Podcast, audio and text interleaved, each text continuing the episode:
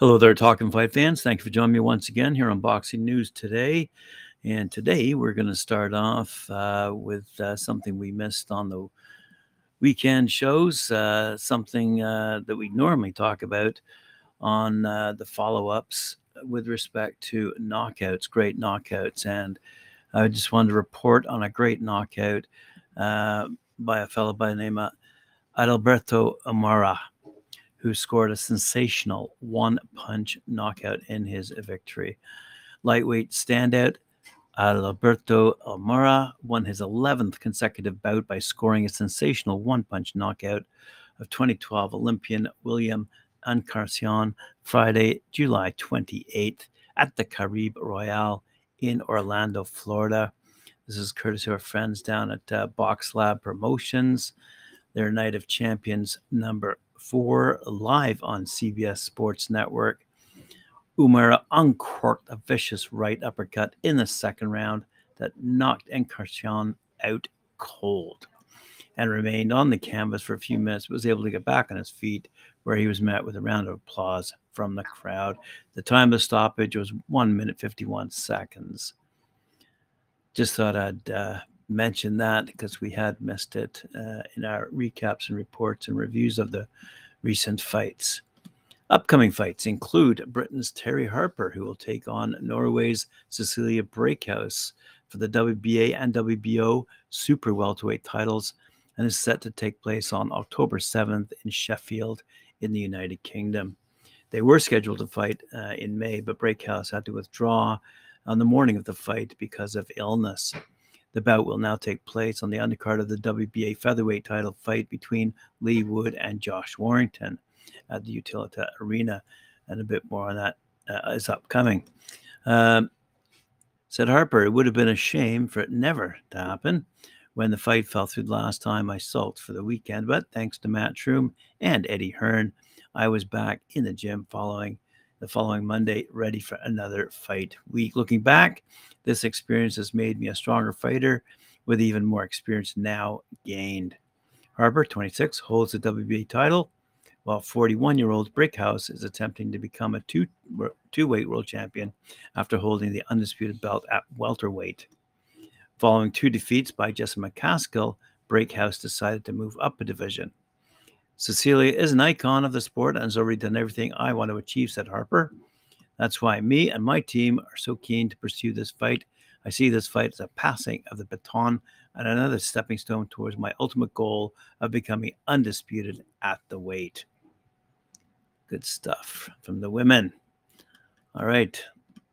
Let's move along to the men and uh, a little bit of a, a wee controversy said Adam Baskin at boxingnews24.com. He said, in a strange move, the WBC has given Devin Haney uh, lightweight champion in recess tag, allowing him to move up to light welterweight to challenge champion Regis Prograis in October, which I've been reporting on for the past couple of weeks. And now it's going to happen, it seems. Heavy uh, Haney being demoted to champion in recess essentially means he's been stripped of his WBC lightweight title. That's what it comes down to. A Haney no longer champion, but he can fight for the belt against the next champion. The WBC's WBC says Haney, 30 0 by the way, 15 knockouts, can return to the 135 pound division and challenge for his former title with a 50 50 split. But the odds of Haney agreeing to fight Shakur Stevenson for the WBC belt are about zero, says Adam Baskin. So, what makes this a strange decision? Typically, the World Boxing Council gives the champion recess tag to their belt holders that are injured or inactive for whatever reason. The WBC Board of Governors' decision to give Haney the tag suggests that they're looking out for him because he really should have been stripped because he's bypassing the lightweight mandatory Shakur Stevenson to go up to 140 for his own personal reasons, which involve these three things, according to Baskin. Number one, money. Number two, capturing the WBC 140 pound title gives him a bargaining chip to negotiate a fight with Teofimo Lopez, the WBO champ. And number three, legacy to become a two division champ.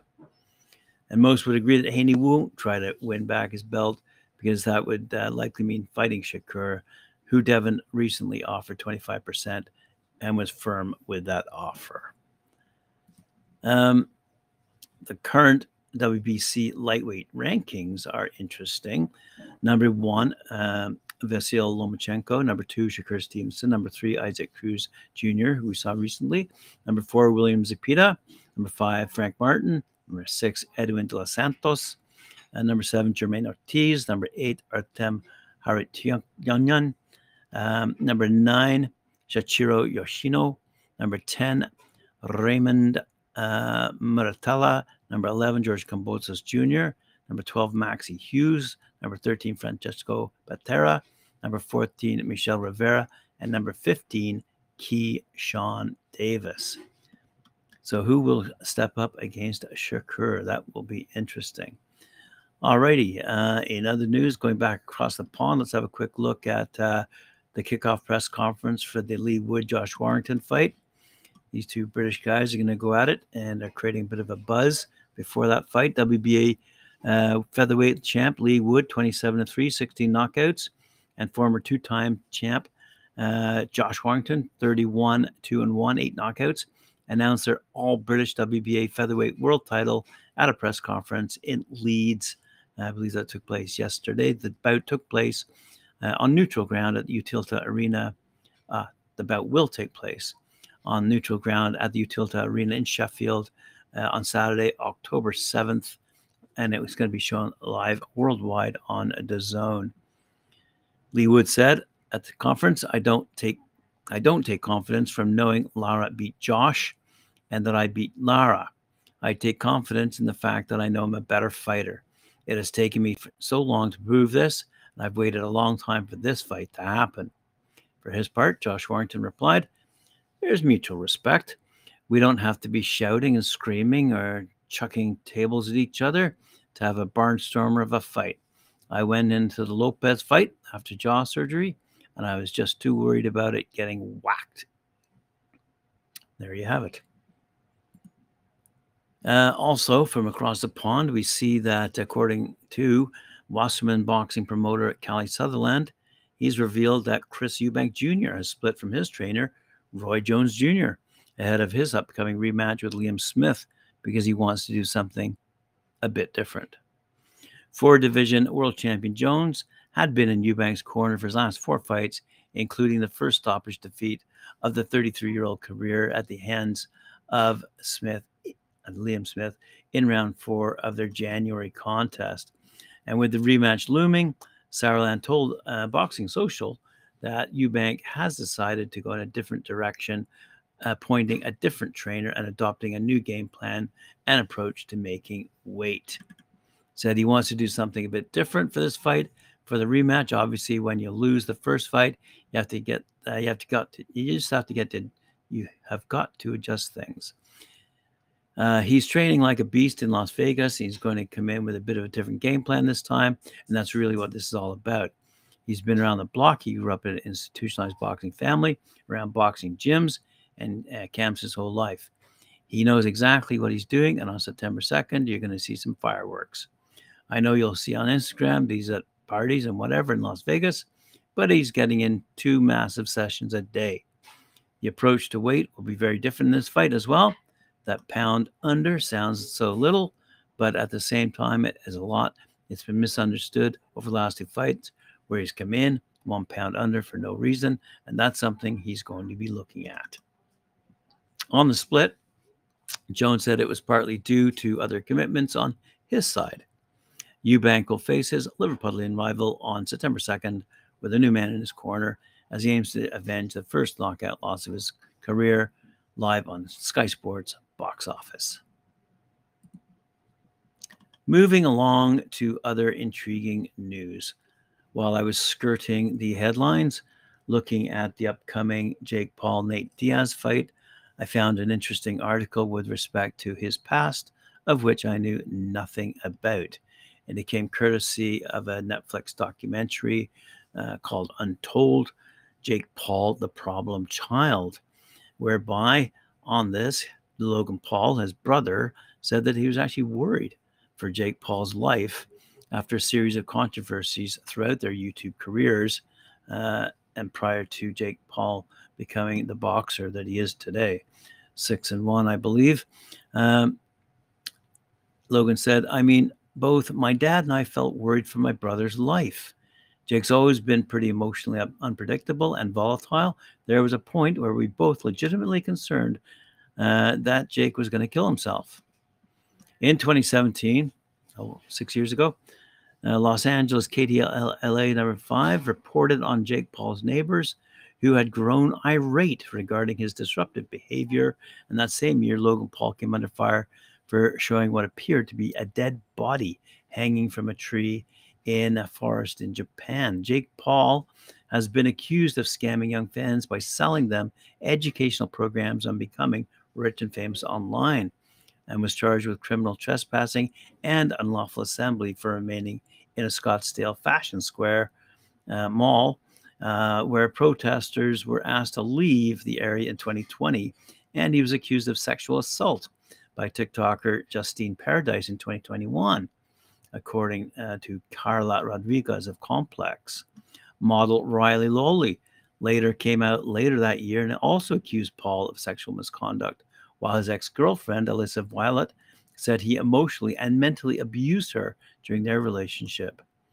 In recent years, Jake Paul has pivoted, as I said earlier, into a boxer, seizing on the growing popularity of the sport's subgenre of celebrity fights and MMA crossover matchups. The 26 year old is, uh, as I said, 6 and 1 in his professional bouts, most recently losing, however, to Tommy Fury, the younger brother of heavyweight champ Tyson Fury. And as I said, next up, UFC uh, Nate, UFC former UFC superstar uh, Nate Diaz, and uh, said Jake Paul about that in the Netflix documentary. I wasn't happy. Boxing made me feel alive again. Uh huh. All right. Speaking of most valuable promotions, uh, the company that Jake Paul did set up in the in uh, in the wake of approaching the boxing world, I'll give him credit for for uh, a couple of things. Um, and one is taking on Amanda Serrano, for example. Uh, admittedly, uh, Jake Paul was the first boxer uh, signed to Most Valuable Promotions which was founded by Paul and an advisor, Nakisa Bidarian. Um, and they went on after signing Jake Paul, I might add, who, then went on to fight, Ty, as we all know, Tyron Woodley, Anderson Silva, and Tommy Fury. Uh, they then went on to fight, cite, sign fighter uh, Amanda Serrano. She's a, a seven division world champ and teamed up with Paul to make a dream fight against Katie Taylor in 2022. She had her 28 fight win streak snapped by Taylor, losing in her bid to become undisputed lightweight champion. But she has since won two in a row, beating Erika Cruz in February to become the undisputed featherweight champ, and now has 47 wins and 30 of them via knockout, and recently became a millionaire thanks to her partnership with Paul. Uh, second up, Shadasia Green Green is a former Team USA star and won silver at the 2016 World Championships, making her pro debut in 2019. She's won three fights in 2022. The recent signing of MVP beat Eileen Katsadoros in her most recent fight and is a possible contender for Savannah Marshall, the undisputed super middleweight champion. My motto is be phenomenal or be forgotten, a mantra that fits so perfectly with the team that Jake and Nakisa have created, said Green. We're striving for greatness together, and I can't wait to work side by side with them for this next phase of my career. Up, up next, as we reported a few months ago, Ashton Sylve. Silv got signed by Paul and is promoted as boxing's future. The 19 year old turned pro in 2020 and has won all but one fight via knockout. H2O, as he's, it's called, was signed by Paul and MVP in April 2022 and has competed under Paul's Most Valuable Prospects brand defeating Adam Kapinga in May via unanimous decision. And finally, we come to Javon Walton, who's their most recent signing. And Walton is known as Ashtray. And on the HBO uh, show uh, Euphoria, he's also appeared on The Umbrella Academy, Utopia, and Samaritan. Uh, Samaritan, sorry. Um, so I guess he's a bit of an actor as well. But outside of acting, Walton competes at, at an amateur level in the boxing world. He's a multi time junior regional champion and a two time junior Olympic champion and is a silver medalist. Uh, the 70 year old will eventually join the pro ranks under the MVP brand. Uh, we see this as an incredible opportunity to make a big impact on Juana's entrance into bo- professional boxing. The way Nakisa and Jake have been able to disrupt the boxing promotion business in such a considerably short period of time is inspiring. We're honored to be MVP's youngest signee, said Walton's coach and father, DJ Walton. And there, my friends, you have it for today. Another exciting episode of boxing news today here on Talk and Fight. Hope you enjoyed it, start to finish. Remember to like, share, subscribe, hit that notification bell, and we see you later on. Bye bye.